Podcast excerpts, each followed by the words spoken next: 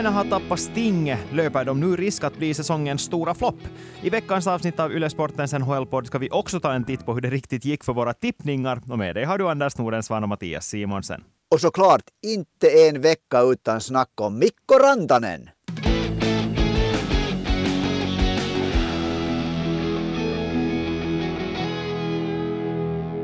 Ja, det är ju inte värst många veckor sedan vi diskuterade möjligheterna för Mikko Rantanen att dels komma upp i 50 mål, men också 100 poäng. Och då var vi båda lite av den åsikten att det där med 100 poäng, så det blir nog lite för bråttom för det gode Mikko Rantanen. Men nu har han nått både 50 mål och 100 poäng som den första finländaren sedan Teemu Selänne. Och jag det där har ju dessutom det där både skriftligt och muntligt sagt att jag tycker att Miro Heiskanen är den här säsongens allra bästa finländska spelare nu måste jag göra så att jag återkopplar lite till alla böcker som jag i tiderna har läst när jag satt och studerade och det där citerar nationalekonomen John Maynard Keynes. Ja. When the facts change i change my mind.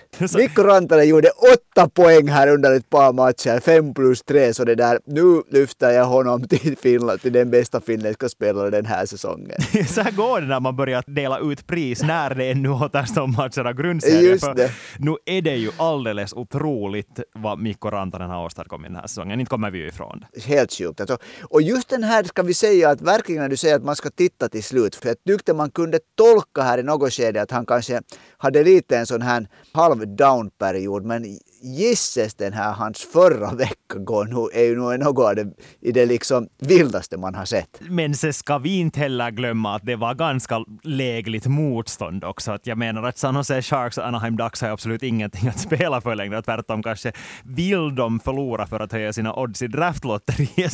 Men ändå, ändå, det vi snackar om 100 poäng, 50 mål över en hel säsong. Att oavsett vem som står, står för motståndet så är det alldeles otroligt stort. Och nu ska vi också komma ihåg det att om han har nu gjort 54 mål, om han gör ett mål till så blir det den fjärde bästa säsongen någonsin målmässigt av en finsk spelare. Det Teemu Selänne har det bästa med 76, sen har Jari Kurri en gång gjort 71 mål, en gång 68 mål. Sen är det nu för tillfället Mikko Rantanen och Jari Kurri på 54 mål. Gör han 55 mål så är det den fjärde bästa säsongen någonsin av en finsk spelare målmässigt. På tal om målskytt så tycker jag ändå att vi måste prata om en stor elefant i rummet. Ett, en elefant som vägrar göra mål. Och det är Carolina Hurricanes. Etta i Metropolitan fortfarande. Ett lag som på många sätt, eh, sett över hela säsongen ska klassas som en av de stora förhandsfavoriterna i hela den östra konferensen. Men deras spel ser inte bra ut just nu och resultaten uteblir också. Tre raka förluster. Så det är ju ett grymt krävande spelsätt som Carolina spelar. Nu är jag inte säker liksom. Beror det på att de samlar krafter för slutspelet? Men de ska ju nog vinna sin division. Eller har de lite slut på bensinen i tanken för tillfället? För liksom, det ser tvingat ut och det är inte liksom småleenden på samma sätt. Och Rod Brindamore ser verkligt frustrerad ut och det där. Det stämmer bara inte. De håller på. Det är fortfarande tvåa i hela ligan ska vi komma ihåg. Men det ser ut som de skulle hålla på att såsa bort sina chanser här precis före slutspelet börjar. Just nu har de två matcher kvar när vi alltså bandar in det här avsnittet. Två matcher som återstår av grundserien. Två matcher återstår också för tvåan i Metropolitan Division New Jersey Devils. Men bara en poäng skiljer de här två åt. Och jag tycker inte just nu, dels efter att ha kommenterat en av deras matcher och dels efter att ha sett de här andra, jag skulle inte på något sätt sätta mina pengar på att Carolina fixar den här divisionssegern. Så är det ju. Följande match hade förresten mot Florida. Det blir en ganska häftig match för där är ett lag som är så motiverat man kan vara och Carolina som sådär, äh, ja, no, de borde ju nog vara motiverade. Om de inte fixar den här divisionssegern så det där, då blir det mot New York Rangers i första omgången. Och det, det, ska ju sägas här samtidigt att om vi tittar på till exempel den här matchen mellan Carolina och Buffalo, så där hände ju saker som ledde till att Rod Brindamore blev förbannad och som sen vände matchbilden helt och hållet. Och nu snackar jag till exempel om den här eh, huvudtacklingen som Riley Stillman körde in på Jesperi Kotkaniemi som ledde till att Carolina fick en utvisning för att Jalen Chatfield som kom dit för att påminna Stillman om att huvudtacklingar inte är okej, okay, så han blev omkulldragen av Stillman och det tyckte då domarna att var cross checking av Chatfield. Så Chatfield fick en utvisning för det. Brindamore blev fly förbannad, skrek till sig, gorma till sig en två minuters utvisning när Buffalo sen gjorde ett mål under den där utvisningen som följde. Att det är liksom sådana små saker som de hade emot sig, men samtidigt så har de ju nog det som krävs för att vinna ett lag som Buffalo. Och det stora problemet är ju det att det finns inte någon som gör målen i det där laget. Och Det här är nu en gammal trasig LP-skiva som vi upprepar oss gång på gång igen. Men efter att Andrei Svetjnikov skadade sig, efter att Max Pacioretty skadade sig på nytt, det är liksom ingen gör målen. Sebastian Aho har gjort en målmässigt bra säsong. Han har gjort 35 mål så här långt och det är godkänt, nästan berömligt för, för honom. Så han, är, han liksom håller den standarden. Men det är första gången på jag vet inte hur länge som han har klart mindre assist än mål. Och då tyder det nog på att för han ger nog fortfarande bra passningar. Det, just som du säger, det, det fattas de som slår in de där puckarna. Mm, och vet du vad orsaken till att han har så få assist är? i mina ögon. Ja, shoot. Det är att han har spelat så mycket med Seth Jarvis, för där har vi nog en kille som minsann får lägen varje match, men bara inte får in den där pucken. Jo, jag vet att han är ung, jo, jag vet att det är orimligt att sätta allt för höga krav på honom, men för att Carolina ska gå långt i slutspelet så krävs det nog att framförallt spelare som Seth Jarvis, för att inte nämna Teuvo Teräväinen också, att sådana spelare faktiskt börjar sätta in pucken och får chanser att göra det. Nej men precis så är det. Det var visst så att Athletic-tidskriften här valde plocka ut Teuvo Teräväinen som den största besvikelsen i Carolina den här säsongen. Och det är ju lätt att förstå, för om man tittar rent poängmässigt så är han ju inte ens i närheten av de siffrorna som vi är vana att se. Och nu snackar vi ju inte heller om en kille som är 35 och vars karriär på riktigt håller på att ta slut inom de närmaste åren. Han är ju under 30 fortfarande. Han ska vara i sin bästa hockeyspelande ålder, men det bara klaffar inte för honom just nu. Ja, det är sant. Han, han blixtrar ju till emellan med, det var ett hattrick som man gjorde här för en tid sedan. Och, och blixtrade emellan till med helt fantastiska passningar. Men när han vanligtvis gör det liksom 82 matcher i, i, i det där i säsongen så, så nu blir det sådana döda perioder i, i, emellan och det där. Ja, jag undrar liksom, eh, är det på något sätt, jag funderar emellan, just när du säger Rod Brindamore har också varit, man ser på honom att han är missnöjd. Okej, det man kan också säga att han har börjat slutspelet redan med att börja och försöka jobba på domarna, men det där. Är han på, på sitt sätt månne en tränare som också är med att, som sliter på laget i och med att han har så grymt hårt krav hela tiden på hur de ska spela och det är ju ett, ett spelsätt som kräver mycket. Inte tror jag det inte. Alltså jag tror att Carolina är så pass bra som de är tack vare Rod Brindamore. Det är en jättestor ja, det tror jag del tack vare Rod Brindamore. Han är nog verkligen inte den som jag skulle skylla på för att det mm. går dåligt för dem just nu. Utan här handlar det ju helt enkelt om det att de här spelarna inte tar vara på de lägena som de får. Och det sa Sebastian Aho också efter den här senaste förlusten mot Ottawa Senators. Där sa Sebastian Aho efteråt att det handlar bara om att se till att vi får de där chanserna och när vi får dem ta vara på dem. För det har varit mycket fokus uttryckligen på powerplay som har sett alldeles förfärligt ut efter att Svechnikov föll bort. För att han var ju den där som pangade in puckarna framför allt i numerärt överläge. Och han har försvunnit, eller efter att han försvann så har målskyttet försvunnit helt och hållet från deras powerplay. Och det här är någonting som Aho sa att det är vad det handlar om, åtminstone om man tittar på powerplay, så är det bara att se till att vi jobbar på och jobbar på och faktiskt håller pucken inne i anfallszon, för det klarar vi inte ens av att göra just nu. Och det är ju redan tala om att det är ganska stora problem som det finns där i klubben. Nu är det ju främst då Brady Shea och Brent Burns som egentligen står för det där målskyttet. Båda är backar. Carolinas backar har gjort mest mål av alla, alla lag i NHL så är det Carolinas back, backar som har levererat levererar mest mål, vilket också säger någonting om, om, det där, om forwardarna i Carolina. Men där, jag skulle jag skulle återkomma säga, lite där... Jag skulle säga att det säger nog mer om forwardarna än om backarna. Ja, men jag, jag skulle nog återkomma lite där om Teo Teräväinen. Jag tror att, att, jag tycker också att Rod Brindamore är liksom ett, en verkligt stor orsak till att Carolina är så bra som det är kanske den största. Men han är säkert krävande och han kräver säkert mycket av Teo Teräväinen. Och nu kan det ju hända att Teo Teräväinen som är sån här lite artistsjäl, att han inte, jag vet inte, kan hända att han inte är den spelaren som är allra mest mottaglig för kritik. Ja, no, sen samtidigt som man lyssnar på den intervjun som Rod Brindamore gav för Yle som sändes i samband med den här matchen som vi sände på lördagen, så där sa nog Brindamore ganska tydligt ändå att, att det var Turbo gör bakåt är alldeles otroligt bra. Det är någonting som de kan lita på. Att defensivt är han så otroligt stark att han ändå kommer att ha en plats i det laget oavsett vad. Men att de samtidigt kräver nog att han levererar framåt. Och det är ett sånt krav ja. som jag tycker att det är fullt rimligt att ställa på varendaste NHL-spelare. Och inte minst en sån som får en lön på nästan 5 miljoner dollar per säsong och som ska spela i en av toppkedjorna, helst i ettan tillsammans med radarparet Sebastian Aho. Ja, men det har ju inte heller varit det där kemin på samma sätt som det har varit tidigare mellan Aho och det där Teräväinen, annat än helt sporadiskt. Det har blixtrat till ibland. Okej, man kan säga att kanske det är också så att det hela tiden rumsteras om att de inte har fått spela eh, tillsammans. Teo Teräväinen har ju varit ofta den här som man säger att han är lite sån här, liksom ett sånt plåster för Carolinas spel, att han slängs in i en kedja som inte fungerar. Du har också sagt det, det, kanske... det ska vi säga, det är inte bara man ja. som säger det, det är du som har sagt det. jo, men nu, nu är jag nog inte den enda som, har, nej, som nej, det nej, där nej, som har lyft fram det. Men, men det den här säsongen har det kanske inte riktigt mera varit på det viset. Jo, alltså jag skulle säga ja och nej, men samtidigt så mycket av Ahos och Teräväinens otroliga kemi kommer ju ändå från det att de får spela tillsammans mycket. Och det har de ju inte gjort den här säsongen. Teräväinen var skadad länge. Sen när han kom tillbaka då placerades han, placerades han i en annan kedja än vad Aho var.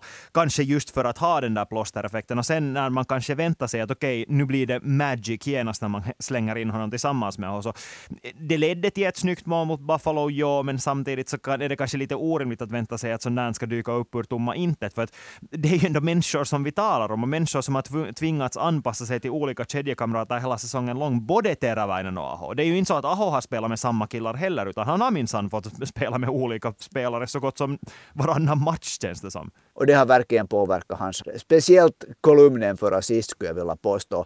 Men facit i hand nu så kan vi säga att vi, vi båda det där efterlyste, ingen lyssnar på oss där i Carolina, att de måste skaffa någon målskytt, målskytte där för ett trade deadline och, och det hände inte. De borde ha lyssnat på, på vår podd. Mm, sen vet vi inte hur mycket de försökte få in den heller, för jag menar, mm. Rangers var tidiga ute med Tarasenko, Patrick Kane sa att han bara vill till Rangers och de fifflade så att han rymdes dit också var han till exempel Timo Maier någonsin superaktuell för dem? Att man, man vet ju inte sånt här. Och inte det är ju liksom sånt som de kommer att gå ut med heller och säga att ah, vi var nog så otroligt nära att få den här killen. Utan de vill ju samtidigt säga att vi litar på det lag vi har och att det här är ett lag som ska kunna spela bra. Just nu gör vi inte bara det, men att faktum återstår att det är två matcher kvar till slutspelet kör igång och de har två matcher på sig att, att funsa på vad som riktigt ska göras. Men med det sagt, om de för det första förlorar divisionsledningen och hamnar ner till andra platsen så kommer de att möta Rangers i den första omgången. Och där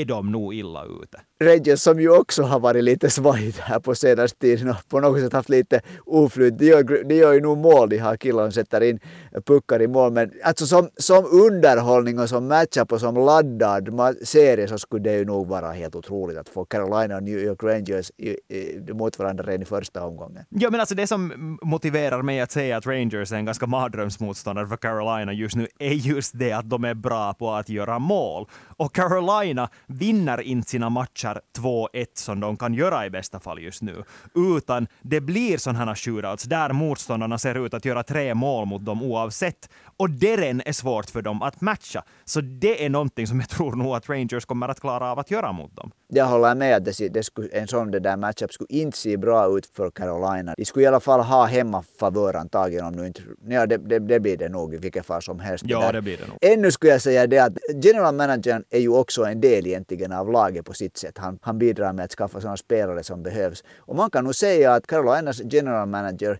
inte lyckades den här säsongen. Han, oberoende vad det berodde på så, så fick han inte in en målskytt. Jag vill inte ännu ge betyg åt honom för att säsongen fortfarande pågår. Jag vill istället lyfta fram ett annat hypotetiskt scenario. Hurricanes lyckas vinna divisionen på något vänster och de ställs mot Florida Panthers i den första slutspelsomgången. Ett Florida Panthers som ser, inte nu superbra ut, men avsevärt mycket bättre ut mot ett Carolina Hurricanes som kommer in i slutspelet med en otroligt svag formkurva. Det kan ja, bli det en ganska räknar... intressant serie. Alltså helt, helt en otrolig serie, det håller jag med om. Men det där om, om, om, det är ännu många kurvor framåt, åtminstone fram till att det där får era ej slutspel.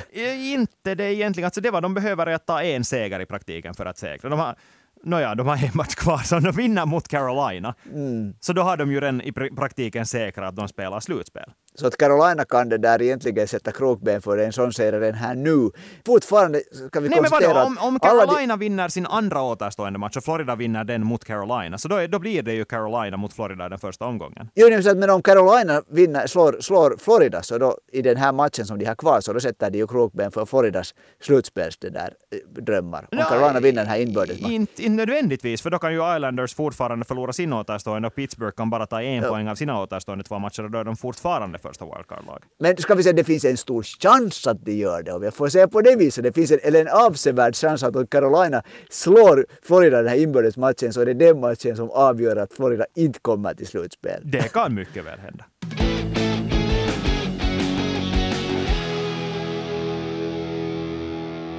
Vi har som vanligt fått in flera fina frågor den här veckan och nu ska jag genast passa på att påminna dig att om du har en fråga så skicka in den på Ylesportens Instagram eller per mail till svenskasporten.yle.fi. Där hittar vi dem. Noah vill veta hur det gick för våra tippningar, alltså de som vi gjorde förra säsongen, nu när grundserien så gott som är klar. Så vi hade ju ett avsnitt i början, eller förra säsongen ens körde igång, där vi tog fram spåkulan och hade bestämda åsikter om hur det kommer att gå den här säsongen. Så om vi börjar med finländarnas äh, interna priser, om vi börjar med den som skulle vinna poängligan. Anders, minns du hur du tippade? Jag vill väl påstå att jag tippade tippar att Mikko Rantanen vinner. Nej, jag tippade att Mikko Rantanen skulle vinna och jag tippade att han gör över 100 poäng faktiskt. Den där 100 poäng så stal jag av dig. Du sa också att den som vinner poängligan skulle göra 100 poäng, men du tippade att Alexander Barkov skulle göra det. Ja, just det. Och Alexander Barkov skulle... Ja, no, han har... Vad är det? 12 matcher han har missat den här säsongen. Men det där... Ja, du tippar rätt. Jag tippar rätt, du tippar fel och vi fortsätter på samma stil. Nej, okej, vi, hade, vi hade båda fel nästa kategori. Bästa finländska målskytt. Minns du vad du sa? Sa jag månne det där äh, Roope Hintz? Nej, det var jag som sa Roope Hintz och jag var väldigt stolt Okej. över min tippning. Jag var sur på dig för att du helt ignorerade honom när du ponerade om det skulle vara just Rantanen eller Sebastian Aho eller den som du sa. Du sa Patrik Laine, Laine, och att han skulle göra Ja. över 50 mål. Så målmängden No, var trodde- korrekt, men totalt fel spelare. No, jag trodde ju att det skulle den här, liksom, det fanns ju alla, liksom, det var ju en hype för säsongen att Johnny Gaudreau och Patrik Laine skulle kunna bli en sån här superduo. Det fanns det, det fanns det. Men uh, utropstecknen då? Finska utropstecknen. Vad, vad tror du att du tippar? Jag undrar vad, vad jag har tippat. Så jag har nog, det slår helt blankt. du sa Ville Heinola och det var nog en tippning som slog fullständigt fel. Det är en av många som... För jag ville ju tro att det där att han äntligen är med ny tränare i Winnipeg. En tränare som sa att han, ja, en tränare som dessutom sa att han Ja. ville ha en puckförande back som Ville Heinola är. Heinolas, liksom, hans NHL-karriär, vart har den försvunnit? Men om Josh Morrissey skulle vara en finländare så skulle du nog haft ganska rätt. Ja, Jag tippar sen att Erik Haula skulle vara det. Och på, på sitt sätt vill jag nu säga att jag åtminstone tippar att New Jersey Devils skulle göra en jättebra säsong och att Erik Haula skulle vara en viktig del av det laget. Det där att han är en viktig del går ju såklart att diskutera, men jag vill inte säga att jag hade helt fel ändå. nej du har nog inte fel. Jag tycker nog att han har igen gjort en Erik Haula-säsong. Ja, exakt. Och det är det som är problemet, för jag trodde ju att han skulle göra något mera. Jag trodde att han skulle göra något större, som han gjorde till exempel i Vegas då när han var där, men det, det har han ju inte gjort. Men sen gick vi vidare till lagen och vi, istället för att lista alla som gick till slutspel så tog vi bara ut de som skulle vinna divisionerna. Så, hur tror du att vi tippade Atlantic? Jag måste ju nu li- lite koppla till det som jag, jag skrev ett par sådana här artiklar också inför för säsongen började vad jag gjorde tippningar och då hade jag tippat att det är antingen Florida eller, eller Leafs som, som det där tar hem Atlantic. Mm, och du har, eh, åtminstone i podden sa du att det skulle vara Toronto. Och jag sa Florida. Så vi, är, vi hade båda fel. Jag mera fel än du, i och med att Toronto ändå har varit ett bra lag den här säsongen. Florida har ju inte varit det förutom de senaste veckorna. Uh, Metropolitan då? No, där hade jag i den här artikeln det där tippat att det är en kamp mellan eh, Carolina och New York Rangers. Mm, det tippar vi också i podden. Då sa du ganska mycket mer bestämt än sådär att det nog är Carolina som vinner det och jag sa att det kommer att vara Rangers. Det här igen ser du ju just nu ut att ha rätt, men som vi redan diskuterar, vad som helst kan ännu hända. Rangers trea och kommer nog att vara trea antagligen i slutet också. Central var vi rörande överens om. Föga överraskande att det skulle gå till Colorado Avalanche. Och det var ju en tippning som jag tror att det, det fanns nog inte någon i den här världen som tippar något annat än att Colorado Avalanche skulle vinna Central Division. Det vill jag nu bara säga. Och alla kan fortfarande ha rätt. Alla kan fortfarande ha rätt. Pacific var vi båda överens om att det är helt vidöppen. Jag tippade Edmonton, vilket var en ganska dålig tippning, så här med facit på hand.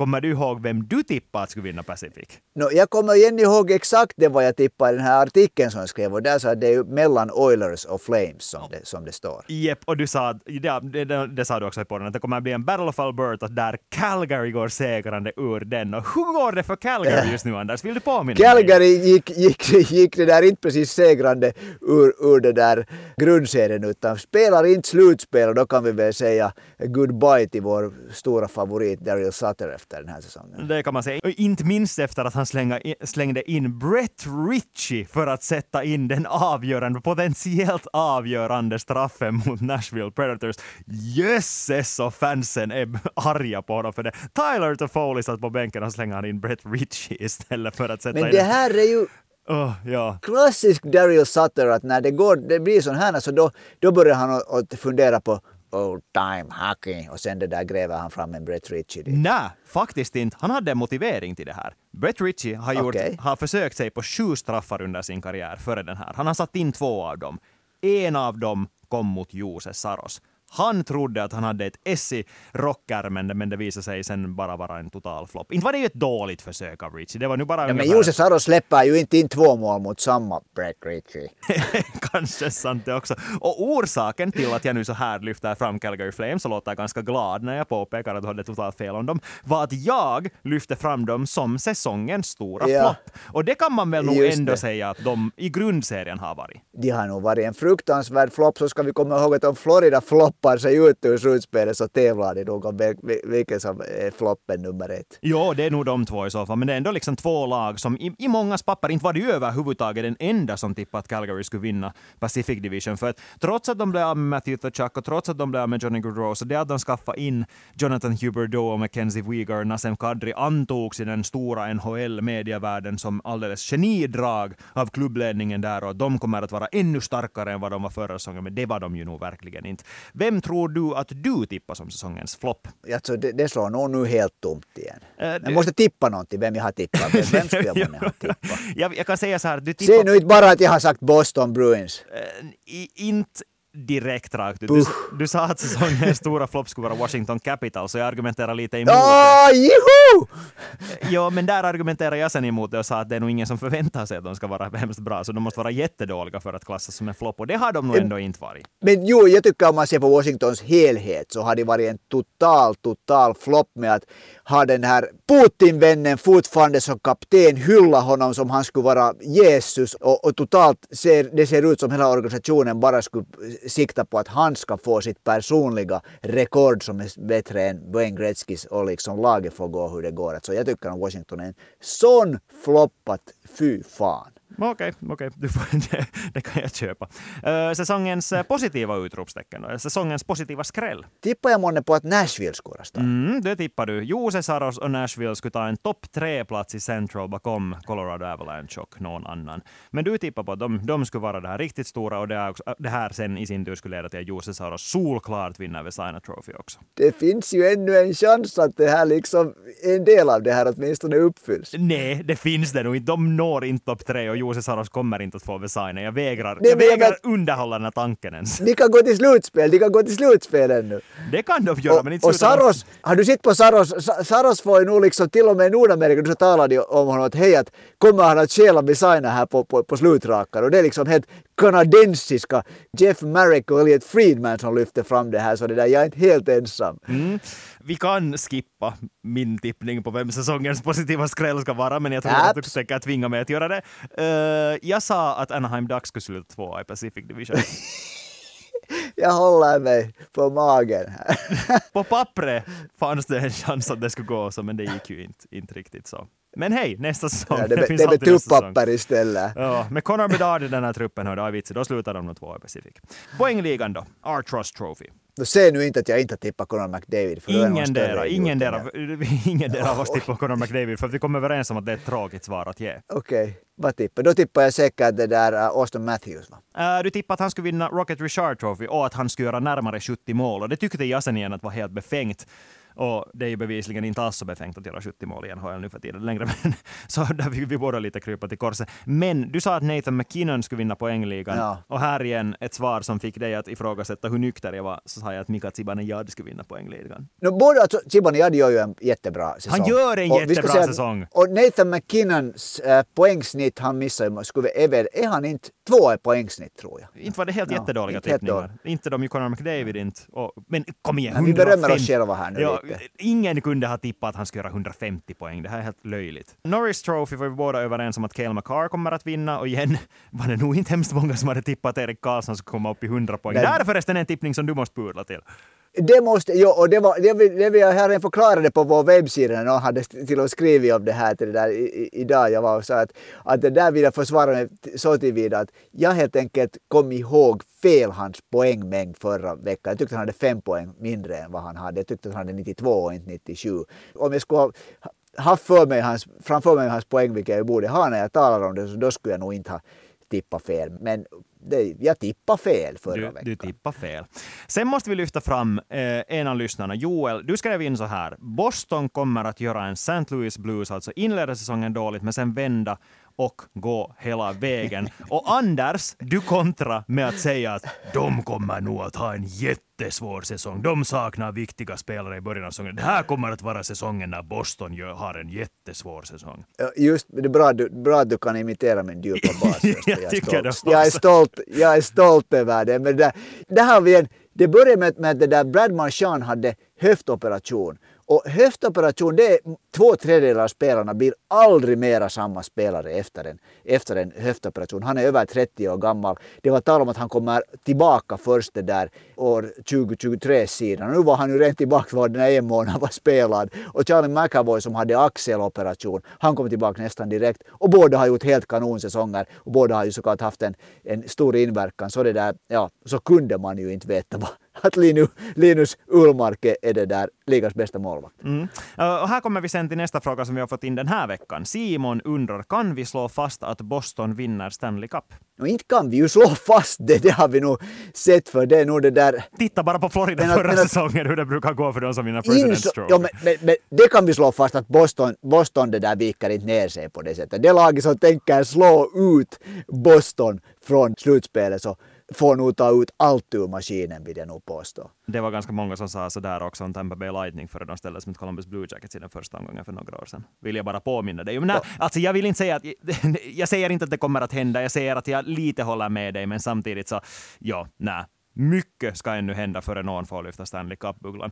Och här ger jag oss chansen ännu att revidera våra tippningar. Du sa att Carolina kommer att vinna Stanley Cup. Jag sa att New York Rangers kommer att vinna Stanley Cup tror vi fortfarande lika. Baserat på de här senaste veckorna så det där borde jag ju säga att jag inte trodde. Men vad fanker, inte ens jag ändrar på min tippning. Jag, jag, jag det där vill tro att, att de, de sparar, sparar krafter, fixar, fixar den där divisionssegern genom att slå Florida och sen det där, sen började det flyta. och sen hade pressen bort. Så plötsligt började Jesse Puljärvi skjuta mål med varannat skott. Jag har sen lite igen fått en sån här magkänsla att det lag som kommer till Stanley Cup-finalerna från den västra konferensen kommer att vara ganska nära att vinna. För, för grejen är, min motivering är här, östra konferensens slutspel kommer att vara så obarmhärtigt tuff så det laget som harvar sig igenom tre stentuffa omgångar vidare till Stanley Cup-final kommer att vara så mörbultat vid det skedet att det kommer att åtminstone bli en jämn serie mot det som kommer från väst. Men sen kommer det där laget som faktiskt tar sig igenom allt det här från öst att vara så förbannat bra att jag tror att de ändå kommer vinna det. Och vet du vad? Jag tänker också hålla fast vid att det är New York Rangers som gör det. Ja, och, och, om jag nu ska vara helt ärlig, helt liksom ärlig och inte bara hålla fast vid min tippning så tror jag också att, att Rangers har en en större chans att vinna Stanley Cup nu med, med facit i hand efter 80 matcher spelat än Carolina Hurricanes. Och med detta jag sätta punkt för den veckans avsnitt av Yle Sportens NHL-podd. Vi är tillbaka igen nästa tisdag och då har slutspelet redan kört igång och då börjar vi titta fram mot vilka de här matchparen är de mest intressanta och vad man ska hålla koll på där. Såklart ur finländskt perspektiv. Vi hörs igen nästa tisdag. Tack och hej och ha det bra!